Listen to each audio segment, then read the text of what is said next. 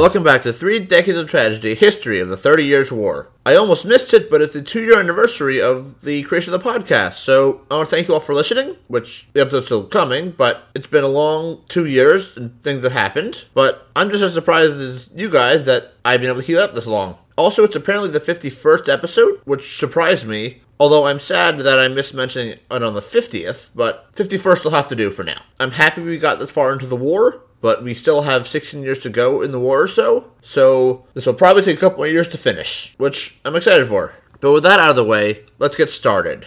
So last time we talked about the reignition of the war in full. Granted, the war didn't come to a peace, but it had cooled down and there wasn't really major fighting. So let's start with the Battle of Bamberg. With the attack on Bamberg by Horn that I mentioned last episode, fully aggressive war really began. Tilly gathered 22,000 men, which included 8,000 men from Bavarian garrisons, and marched north from Nordlingen on March 9th, 1632. The Swedes only had two regiments in the area, and the rest of the 12,000 men were recruits that had been gathered from Bohemian exiles and local forces. The League forces quickly dispatched Horn's cavalry outposts to the southeast of the city, and the fleeing troops reached the incomplete fortifications around the suburbs east of the Regnitz River, which panicked the defenders, which did no good for their morale. And as the Imperials reached the outskirts of the city, they overwhelmed the defenders overall, but the fighting became particularly intense around the bridge that would give access to the main city from the west. The bridge was retaken by two of Horn's regiments, but they were driven back when Tilly bombarded them with two heavy guns. The fighting lasted them until midday, when the Swedes retreated, abandoning the city. The Swedes lost around one third of their forces, mostly from desertion, and they retreated to Schweinfurt. So Tilly ultimately had the advantage here, more numbers, and he could use his numbers and skills that he had to secure a relatively easy victory, which showed the Catholics could still win field victories. It also could and did put a bit of a hamper on the momentum of the Swedes, which had been slower than Gustavus had wanted in the last several months. But though Tilly had won with relatively light casualties, he was still too weak to chase after the enemy, though Gustavus was forced to keep Tilly from taking advantage of this weakness in his lines.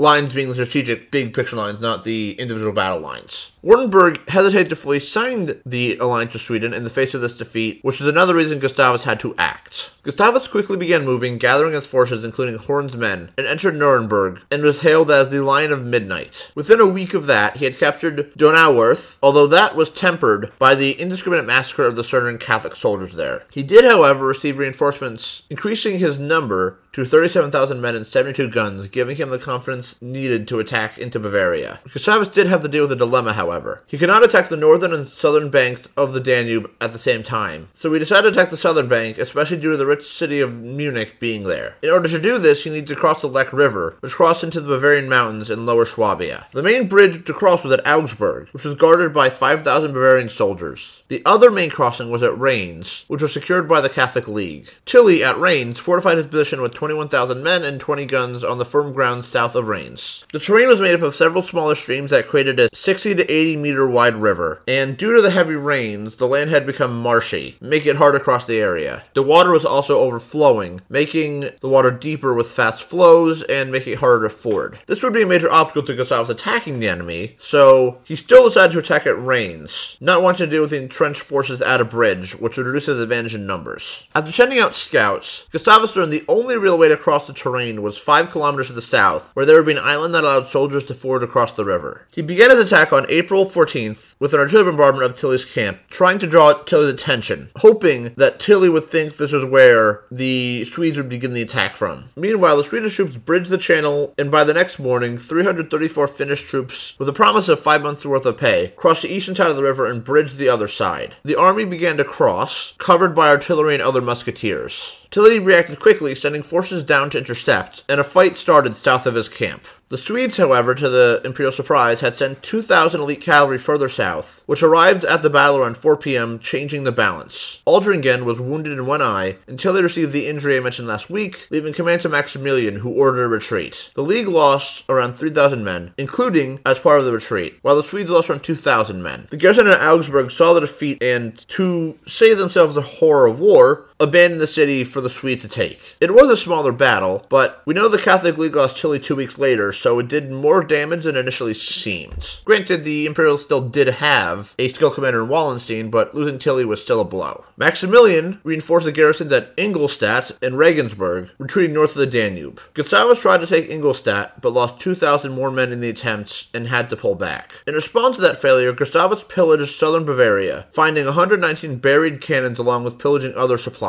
He would hope this would force Maximilian to talk peace, but the Bavarian elector refused to talk. The Bavarians then waged a guerrilla war against the Swedes, particularly against those who were plundering their land. While this wasn't enough to drive him back, it probably did frustrate Gustavus. And with this defeat, Württemberg joined Sweden along with the rest of Swabia, and Gustavus left to confront the army of Wallenstein, which will be covered in the next section. So Bavaria was devastated by this, having avoided most of it before as they were neutral or hadn't been in the war zone, but even they realized without a skilled commander or a strong army, it was hard to beat Gustavus in the fields. At sieges maybe, but not on the fields. But Gustavus' bigger worry now wasn't the Catholic League, it was the imperial forces. Wallenstein, with the rebuilt army of 65,000, advanced into Bohemia from Znaim with half of those forces. The Saxons, who had been fighting there, resistance crumbled or collapsed, and the local support of the Imperials having been disillusioned by the occupying forces, even including the Protestants of the area. However, Maximilian decided against invading Saxony, so he left troops behind to guard the area and marched west to meet Maximilian at Eger on July 1st. The two men generally got along and showed each other respect, especially knowing that both of them were very different, unlike Tilly and Wallenstein, who were both competing generals. So that was good for cooperation. Gustavus, on the other hand, knew Johann George was negotiating with Wallenstein, like I mentioned a couple episodes ago, so he didn't ask for his aid, so he marched north, entrenching himself at Nuremberg on June 16th. He heard about an imperial detachment coming to engage him, and instead of retreating to link up with Morbid forces, he stayed in the city not wanting to lose it, as it would be a major blow. He conscripted 6,000 men from the city, who dug a huge ditch around the city, and the cavalry stayed outside in order to maintain communications and supply lines. He also used 300 cannons borrowed from the city's arsenal and was waiting for more of his forces to reinforce him.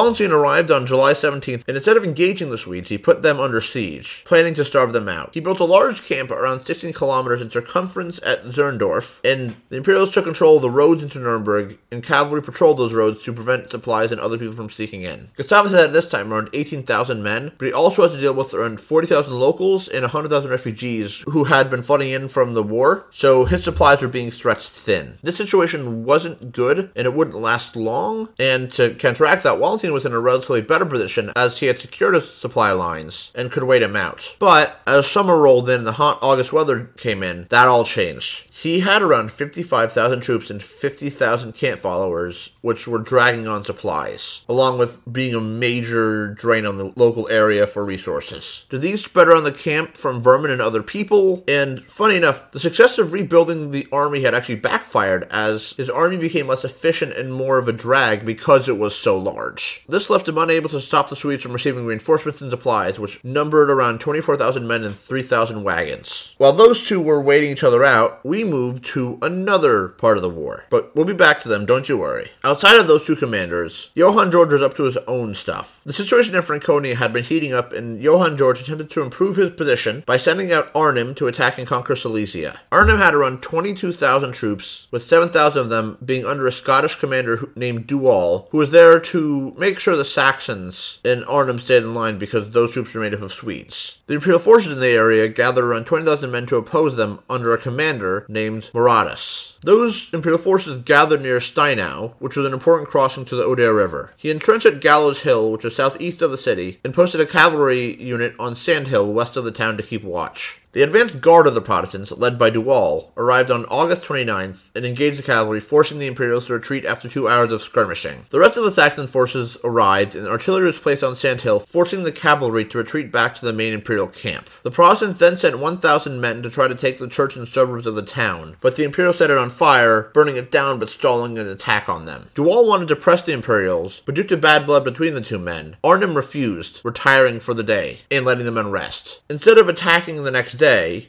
he marched further south to Diban, where he intended to cross the river and cut off the Imperials. The Imperials attacked Arnim on September 4th, but were repulsed and retreated, leaving a small detachment on the Steinau Bridge to hold it. The Imperials lost around 6,000 men versus the light casualties of the Saxon forces. With that success, Arnim advanced, taking Breslau and Schweidnitz, reversing the recatholization process that was happening there. Which, like I said before in earlier stuff, the recatholization was not the best move from the Imperial front. The Imperials were then driven to the mountains, and Arnim successfully conquered Silesia with less men than it took Frederick the Great of Prussia, although they were in a bit of a different situation. It was certainly an impressive victory, and losing Silesia was a major strategic blow to the Imperials, as it was a choke point for defense and carrying supplies. And while this was a relatively small footnote in most people's books, Arnim's achievement should not be ignored in the face of Gustavus. In the face of this loss, Wallenstein sent Holk to invade Vogtland with 10,000 men to punish Saxony, Vogtland being the southwest corner of Johann George's territory. As Holk pillaged the area to imitate Johann, Gustavus was put under pressure to break out of Nuremberg. He was reinforced by August 17th, giving him his largest army he had ever had so far, which was made up of 28,000 infantry, 17,000 cavalry, and 175 guns. Meanwhile, Wallenstein had been reduced. His raiding of Saxony, reducing his forces to 31,000 infantry and 12,000 cavalry, were not in the best condition. Gustavus still wasn't in the best position, as Wallenstein was entrenched on high ground and Aldringen was to the north with League forces, so his flank would be open to regardless who he attacked. There are also these things called abatis on the entrenchments, which were like similar to barbed wire, so that made it even harder to get through. The Imperials had put guns and other stuff at the ruined castle of Alt-Vest, which would give the name to this upcoming battle. Gustavus' first move was to seize Fürth and attempt to cross the Rednitz during the night of September the 1st to 2nd, as Gustavus planned to try to pin down Wallenstein with artillery from the east, while he attacked Aldringen and another commander would attack the weakened western flank. However, the artillery was unable to suppress the Imperials, but Gustavus pressed on, attacking the League forces on September 3rd. The forces were on a wooded hill, and there was a drizzle that made the guns slippery, making it impossible for the light guns to be used effectively. Gustavus initially was able to capture a few outposts, but the increasingly heavy rain and terrain eventually forced him to pull back, losing 1,000 men and 1,400 wounded in the process. One of his generals was injured enough to be taken out for a year, and the battle was heavily demoralizing for his army. It was bad enough that around 11,000 men deserted, leaving a total of 29,000 losses from the whole experience in Nuremberg, although many of those weren't necessarily soldiers, they were just part of the army. He also had only 4,000 cavalry left after that, or at least 4,000 cavalry that could be put on horses. So with this defeat, or feat on the battlefield at least, he was forced to retreat from Nuremberg